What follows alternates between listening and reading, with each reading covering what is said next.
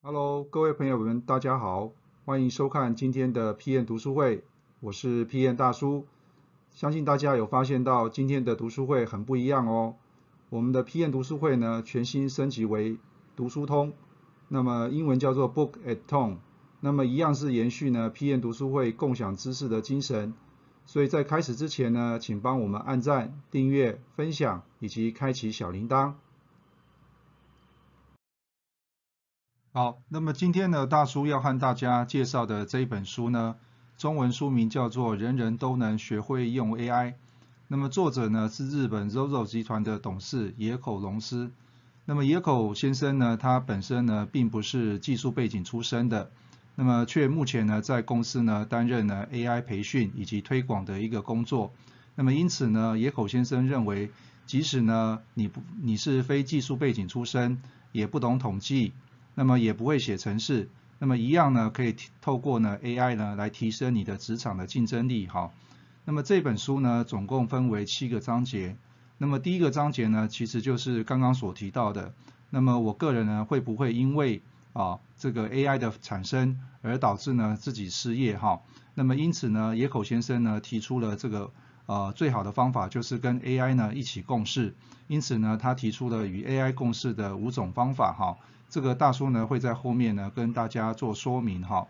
那么第二个章节呢，也就是说，如果我今天是非技术背景的文科生，也就是我们这边讲的社会组，那么我要怎么样去提升我自己的职场的竞争力哈？那么因此呢，野口先生提出了三种的方法，也就是接下来的三四五三章哈。那么第三章谈到的第一种方法呢，就是你要先把一些 AI 相关的基础知识呢，先想办法把它背下来哈。那么第二个呢，就是要学习呢，怎么样去建立 AI 的一些方法。那么第三个呢，就是说你怎么样去提升自己的 AI 的企划的一些能力。好，那么第六章的部分呢，那么野口先生呢也举出了在日本企业哈以及相关的一些行业别里面的四十五个一个案例哈，来加深呢大家对于 AI 企划能力的一些提升哈。那么最后一个章节就是说，那即使你是文科的毕业生，那么那么野口先生呢也认为，就是未来呢对于社会呢也会产生一些重大的改变哈。因此呢这一本书呢大叔会认为就是啊不管你是什么样背景出身的哈，这一本书呢应该都是一本基本的你想要去了解 AI 的一本基础的一个呃工具书哈。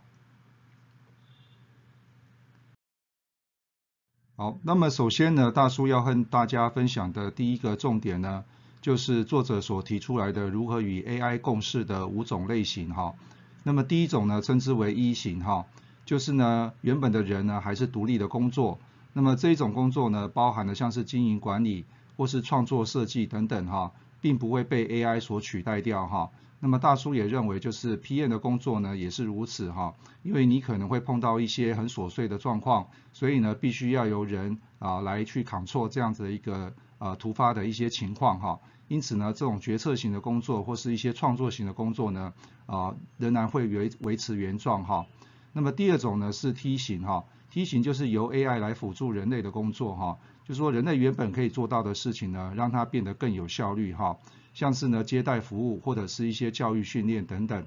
那么第三种类型呢是 O 型哈，就是由 AI 来拓展呢人类的能力范围哈。人类过去呢原本做不到的事情呢，透过 AI 的方式呢，让你的做事情的方式呢更有效率哈，像是一些预测啦、分析类的一些职务哈。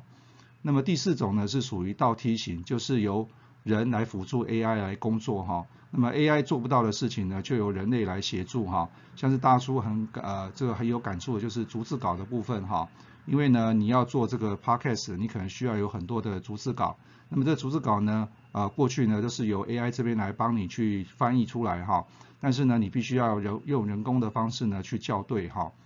那么最后一种呢是 I 型的部分，那么 I 型的部分呢就是 AI 完全取代人的工作哈，像是过去的点菜单啊、结账啊、哈监控等等，那么这些工作呢都会因为 AI 而而消失掉哈。